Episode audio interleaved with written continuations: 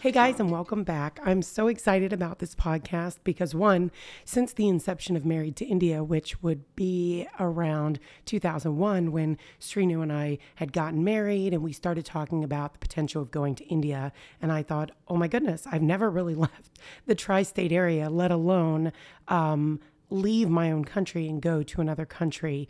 Um, so I really started getting nervous and I thought, well, what is really important when I do go? Well, I need to know what to be prepared for. And Srinu wasn't really a wealth of information um, when it came to what to pack, what to know, those types of things. So I thought, okay, um, I need to know what it means to be married to India um, and go there and really experience. I had a lot of um, conversations with my brother-in-law, who at the time, um, I didn't realize how much of a crucial role he was going to play in, you know, just getting through our marriage portion and, you know, our parents accepting us and us being able to move through and potentially start a family. So I wanted to kind of start this in a story fashion, if you will. So if you guys aren't interested in learning about us and just want to jump into topics, um, we're probably not going to hit that till probably episode twenty-five, twenty-six, because I really feel in order for people to understand my perspective and where I'm coming from when speaking and talking about the podcast, they really need to know me, because unless you know me, it's very hard for you to judge me. We're all people and we are going to judge. So give you a quick bit of insight as to how Srinu and I met and how we got to be married in the first place, since I, I really did jump to that. So moving forward, um, it was about nineteen ninety-eight. I was living in my own apartment. I was a single mom. Um, and for this, this is probably the biggest uh, crutch, if you would, for my mother-in-law, because she she just couldn't see past that. And I couldn't understand why, because we, we live in America, and this is, in a lot of ways, it, it kind of has become the norm um, that with, with, I wouldn't say the lack of parenting, but unfortunately my mom was a single mother and we really didn't have my mom home all the time because she was working and she was trying to pay the bills, you know? So um, we wound up being uh, self-parenting ourselves in a lot of ways, as far as getting up and going to school and same old, same old routine. And with that, you will find Um, little things to do with your time. My mom used to always say that idle time is the devil's worship. Um, and I used to laugh as a kid hearing that, because I was like, that's the silliest thing I've ever heard.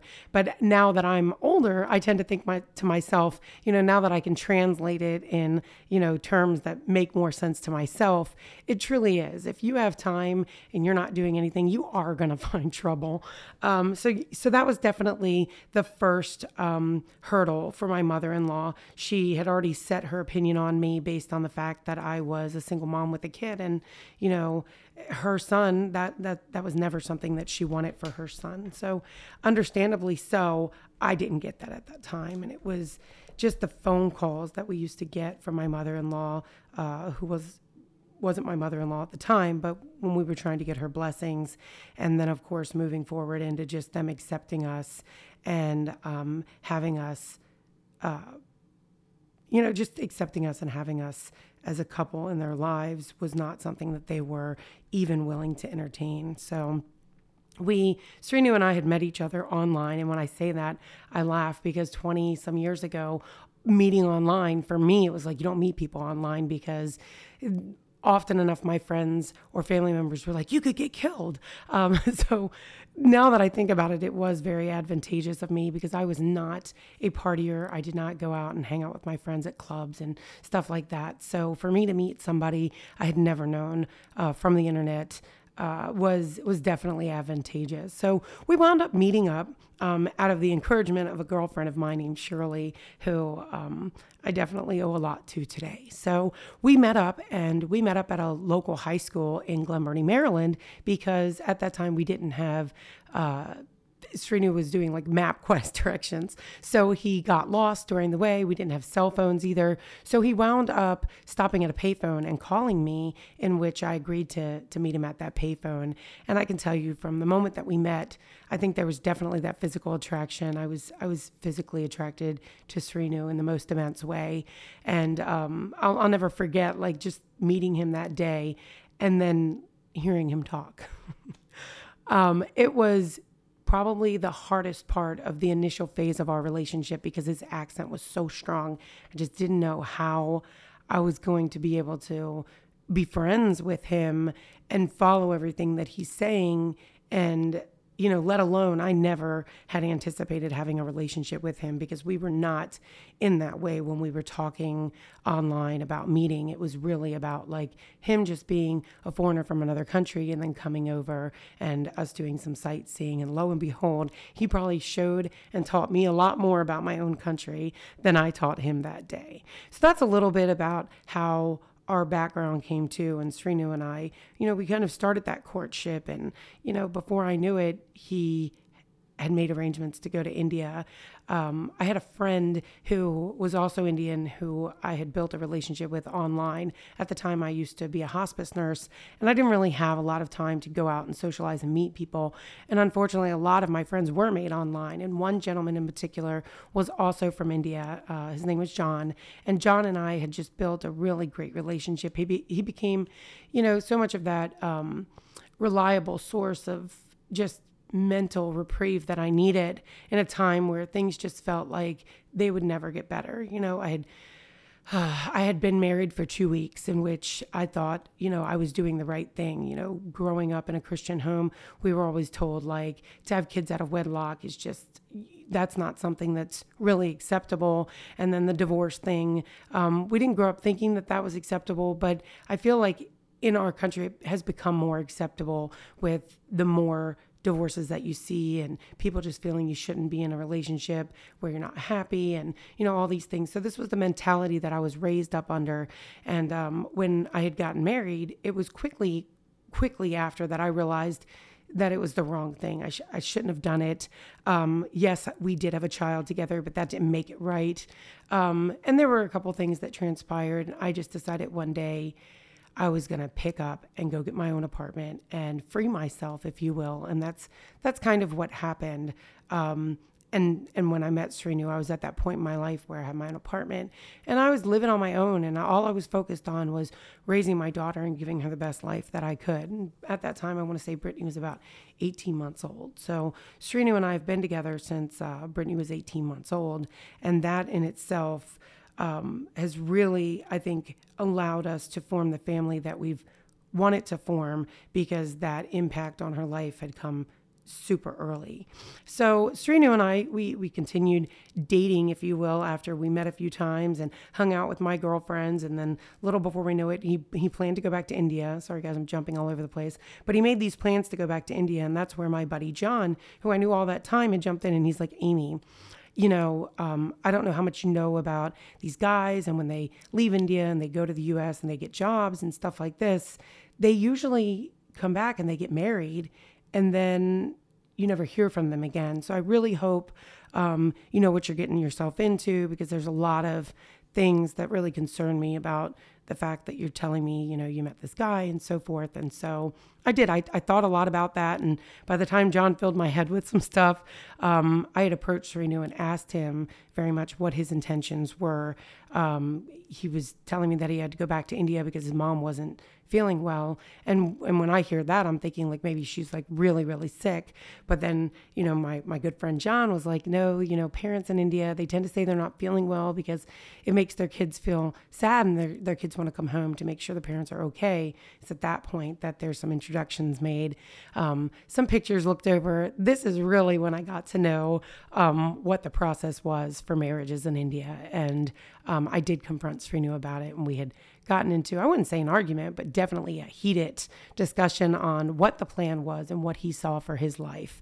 And that was, that was kind of the breakthrough for me, that I knew Srinu and I were more than just friends at that point, because the idea and the very thought of him leaving and going back to India and the potential that he could get married and I could never see him again was one that weighed heavy on me. And I had thought, what if this happens? Like, I'm so attached to this guy. What if this happens? And I think it was at that point that I realized that this was more than just us being friends, but that I was really in love with this man that I had come to know.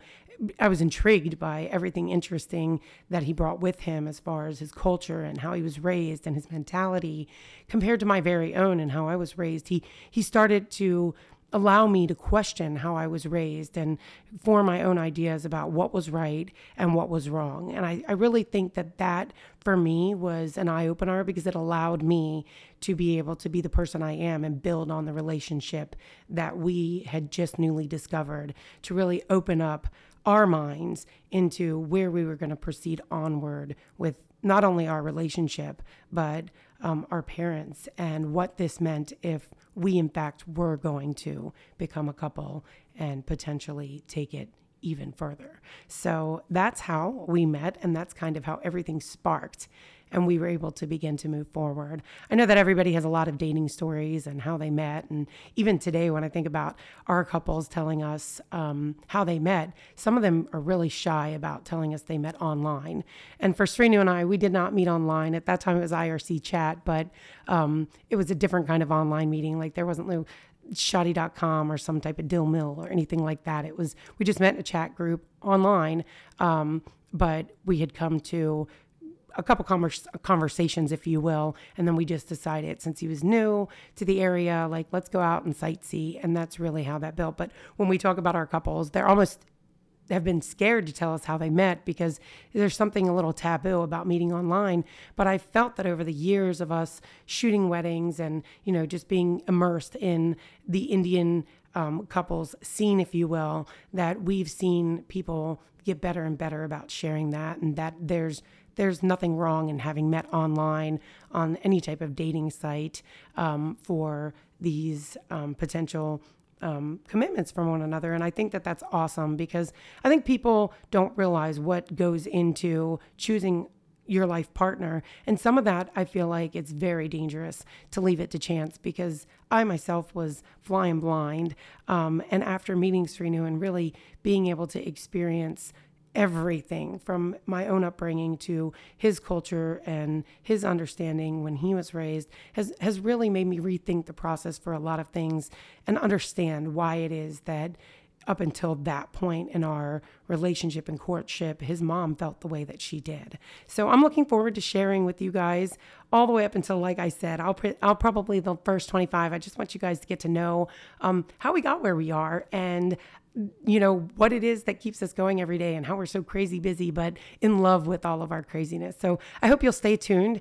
Um, definitely uh, hit like on this, guys. Subscribe to me, follow me, make sure that you keep up with me, because I really have a lot of great stuff to share with everyone. And I want people to be able to send me their own questions and how we dealt, and ask us how we dealt with things, so that I can answer them, because there's been so many, and I've been so excited to do this Married to India uh, thing for a long time, having given the whole start of Married to India being in two thousand one, um, started out as a forum, an online forum where we gained a lot of traction with different couples married to the Indian culture in some way or, sh- or shape or form, whether it was a husband or a wife, just dealing with the struggles, you know, because love does crazy things, and we don't realize what is truly important until after we've fallen in love. And then there's so many pieces that you got to work through and figure out. And again, try not to lose yourself in the process. So I hope you guys tune in next time, and um, with more to share. My next podcast is going to be about sharing the same address and how that was handled when I first asked Renu, like, why don't we move in together? So good stuff.